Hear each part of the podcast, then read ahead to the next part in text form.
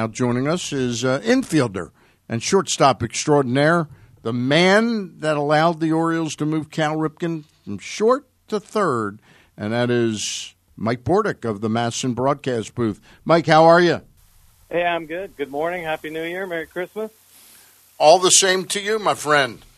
Thank you. Mike, last time uh, we, we had a narrative going uh, a couple times we talked this summer that we asked whether you'd be interested in managing the Baltimore Oriole baseball team. And the first time, I think you like really poo pooed it because it was early in the year. Uh, but then, as the season wore on, and you kind of sensed that Buck wasn't going to be back, you sort of were open to that. Uh, did you ever enter into any discussions with Mike Elias or the new regime uh, about your candidacy? I actually I, I sent an email Yep. to uh, Mike Elias, and he was uh, very open and, and and prompt, and basically said that he was going to be looking outside the organization. Okay. So I appreciated uh, his honesty and candor, and and uh, understood, you know, why he wanted to uh, head in that direction, and so I'm excited about you know the new hirings and and uh, just a fresh new look, right, for the Orioles. You know, there's been a lot of talk the past couple weeks, and, and Brandon Hyde certainly hasn't sort of dismissed it, but there was some talk about whether or not they'd consider some of the old coaching staff. And at least the early returns are uh, the two names we do know is catching instructor uh, Tim Cousins or Cousins, uh, who he worked with in the Cub organization, and Jose Flores, who he also worked in the Cubs organization with, who was last year uh, Gabe Kapler's first base coach. So, so far the look is outside the organization. Can you talk a little bit about the pros and the cons of going outside the organization and perhaps maybe still trying to get one guy that's familiar with what's been going on here? Well, I yeah, I, I mean, I think uh, it's beneficial, obviously, if you have some people that have been around the organization. I, I think just to help give familiarity and and help. Uh, you would think to help everybody kind of get off on the right foot and understanding a little bit, give them a, a, a lead in the evaluation process on on especially some players and maybe how to handle them. But I, I just I think um, obviously from the get go, Mike Elias wanted just a fresh new look in the organization, a, a fresh feel, um, and I think there's probably going to be changes, you know, throughout in the minor leagues as well as far as uh, the message that that they want to send and, and, and promote. And I think you have to respect that. You also have to respect the fact that uh, you know the Angeloses made this type of commitment and thought that there was such a need for the whole organization to really to re- get regrouped and revamped uh, in a major way.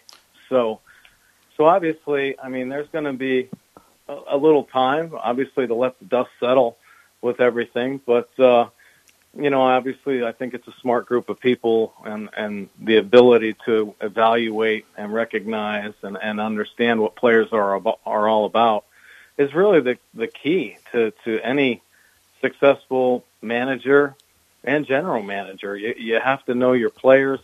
So their goal, um, as far as bringing a whole new staff in, it you know is the anticipation and expectation that they're going to be able to communicate well the message that they want to give these uh, the players, and and and hopefully get everybody pulling the same way. You know, when you get, I don't care what talent level you have, if everybody's going in the right direction and everybody's picking each other up, um, there's going to be success. And you know, it's just going to make for a positive environment, and that's the goal here with Brandon Hyde and Mike Elias, and and I know some of the guys, like myself included, that'll be you know on the fringe to some degree. Um, I, I support that.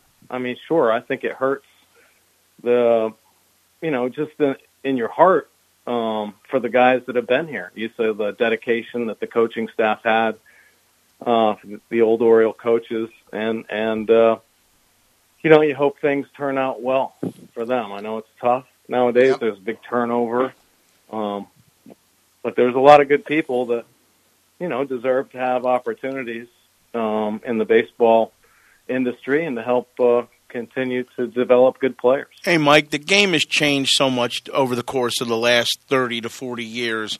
But one of the strengths of the old Orioles was the fact that throughout the minor league system, the game was taught the same way to each and every player.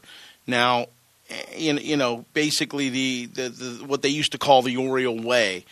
With Elias being hired and him bringing on Brandon Hyde, both of these guys talked about this at their press conferences, how they want the uniformity within the organization to take place with all players that, as you said, being on the same page.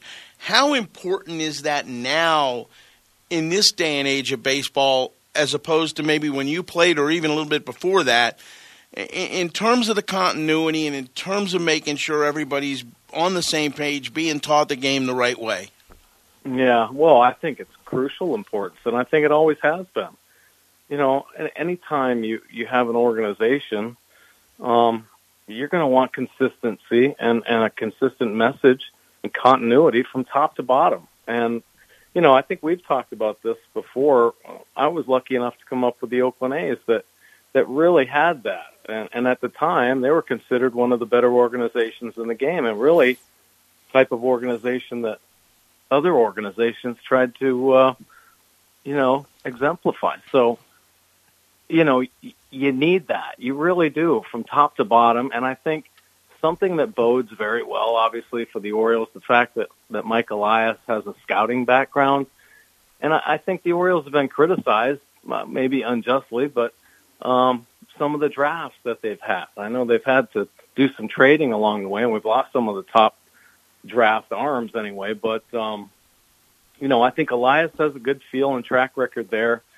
So signing quality players, so you get a good feel uh, through the scouting department on the character, the makeup of these guys, and and can you develop? Will they develop for you? Well, you know, because it only takes a couple bad apples, right, to ruin uh, something that you have great intentions for. So I think the character of players really plays into this type of philosophy, and um, something that players understand. So it's got to be basically pretty simple stuff, I think.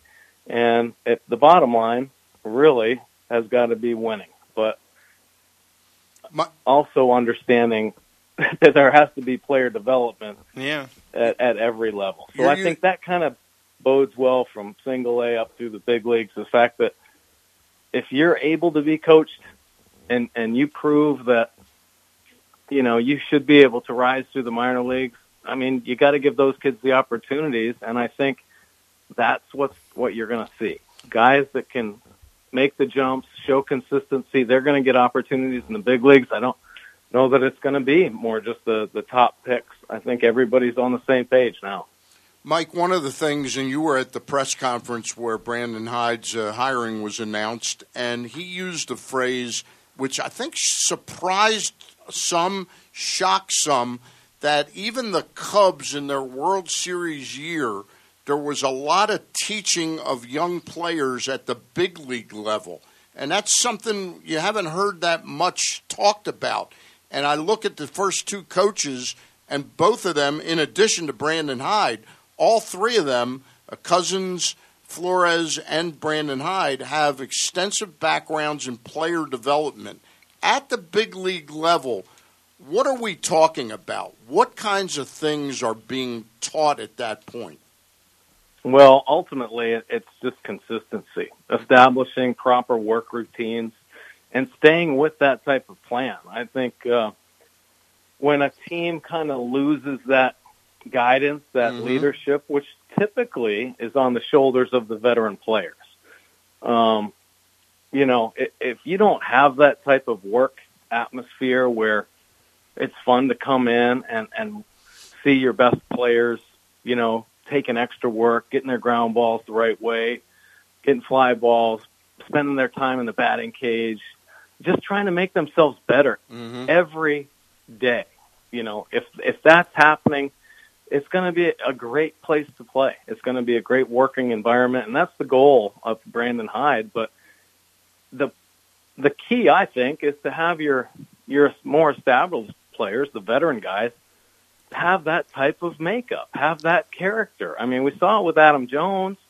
Adam Jones, when he was leading this team, you know, he was the guy hustling down the line. He was the guy in the batting cage. He was the guy getting on the younger players.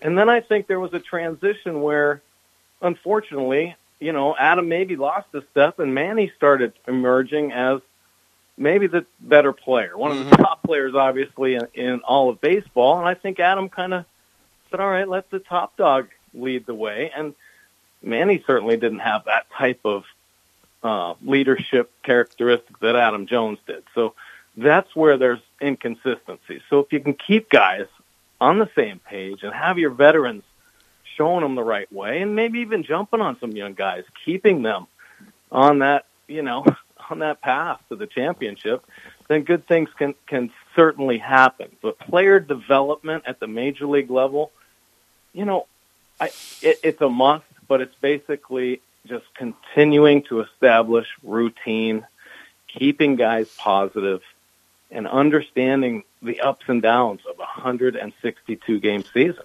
You know, you really have to understand that most importantly. I, I look at the uh, Houston Astros and I look at how when they when they made trades for players, the players came over there, and I'm talking mostly about three in particular deals: Verlander, Gerrit Cole, and Ryan Pressly. Now, all three were pitchers, uh, but I'm sure we could find some examples of batters. They seem to not only acquire good talent, but the talent that they think they have a way to bring more out of them. Do you think there is a way for the analytics and teaching to work with getting Chris Davis straightened out somewhat? I'm not saying we'll ever get him back to 50 and 115 again. Uh, but do you think that they may have some ideas that, if he's open to, uh, might help him reestablish himself? Well, I I would hope so. Yeah.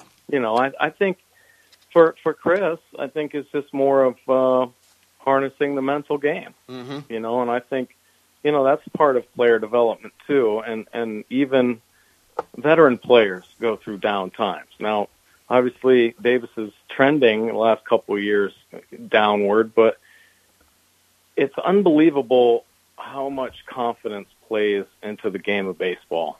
You know, and and I think Chris has that ability because I saw him flip out home runs just like you guys did with one hand when he was yeah when he was Crush Davis when he was walking up there as the, the best power hitter in the American League, sticking his chest out and you know just flipping bad balls out of the ballpark. So he has that ability.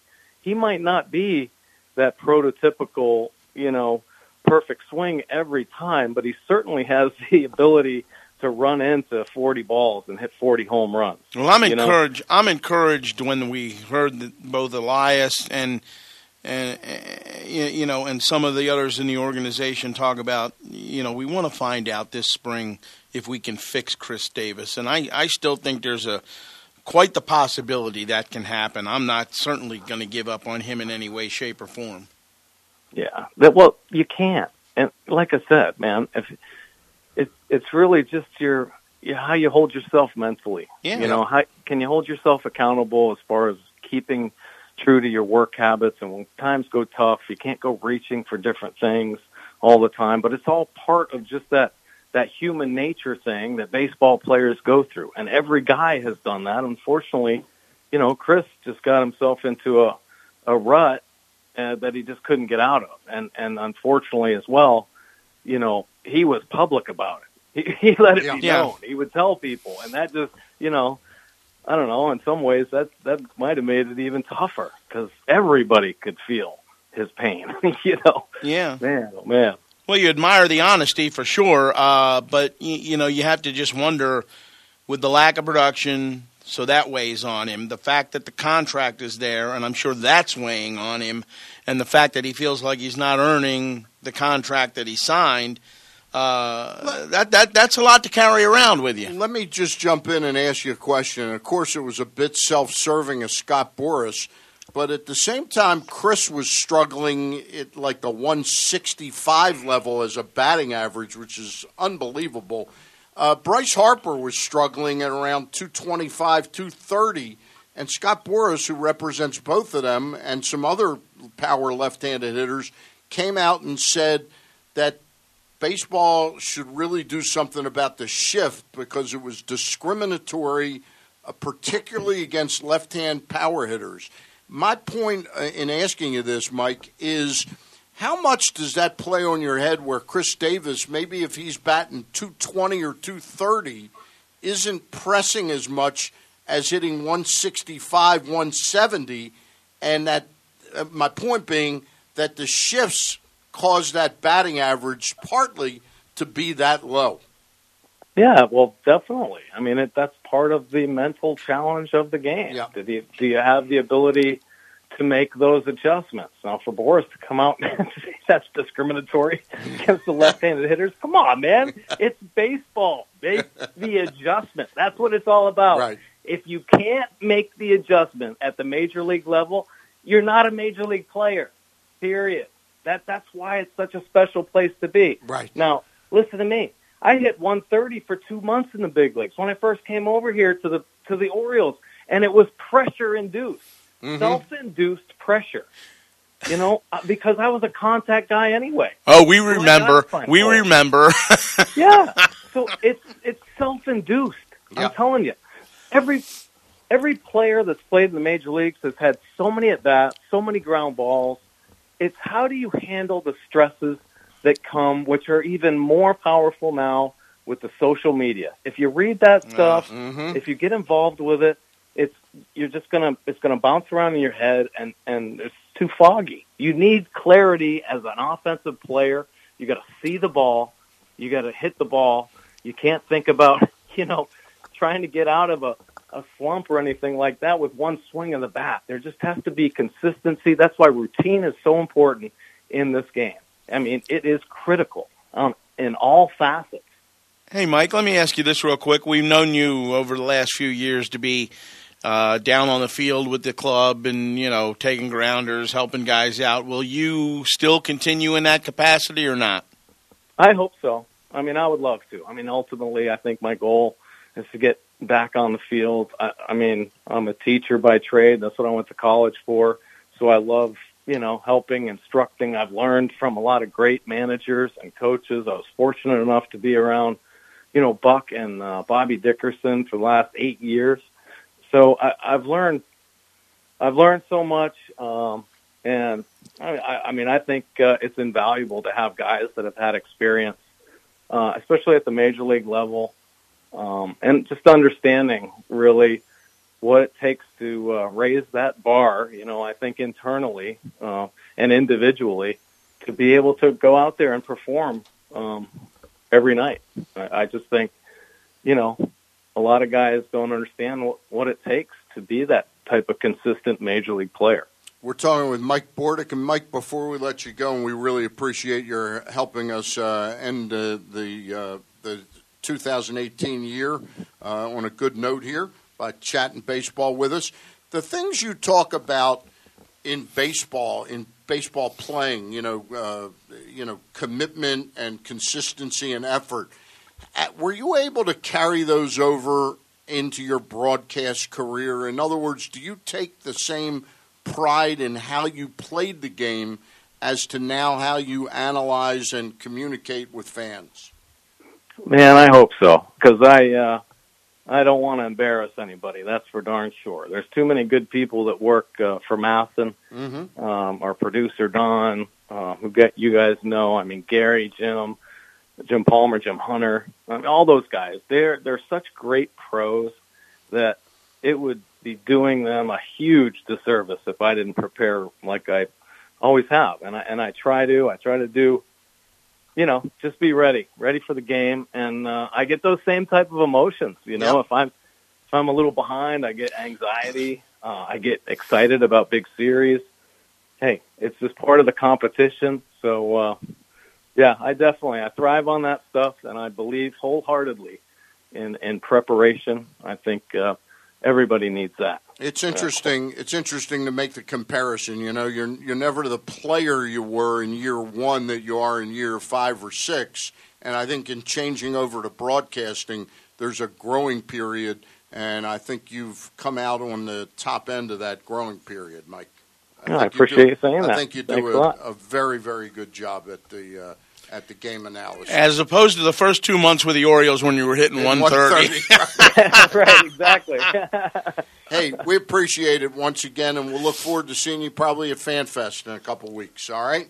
yeah, absolutely. Thanks for having me, guys. Happy, New healthy, happy, healthy New Year to you and your family. Yeah, you too. All right, there you go.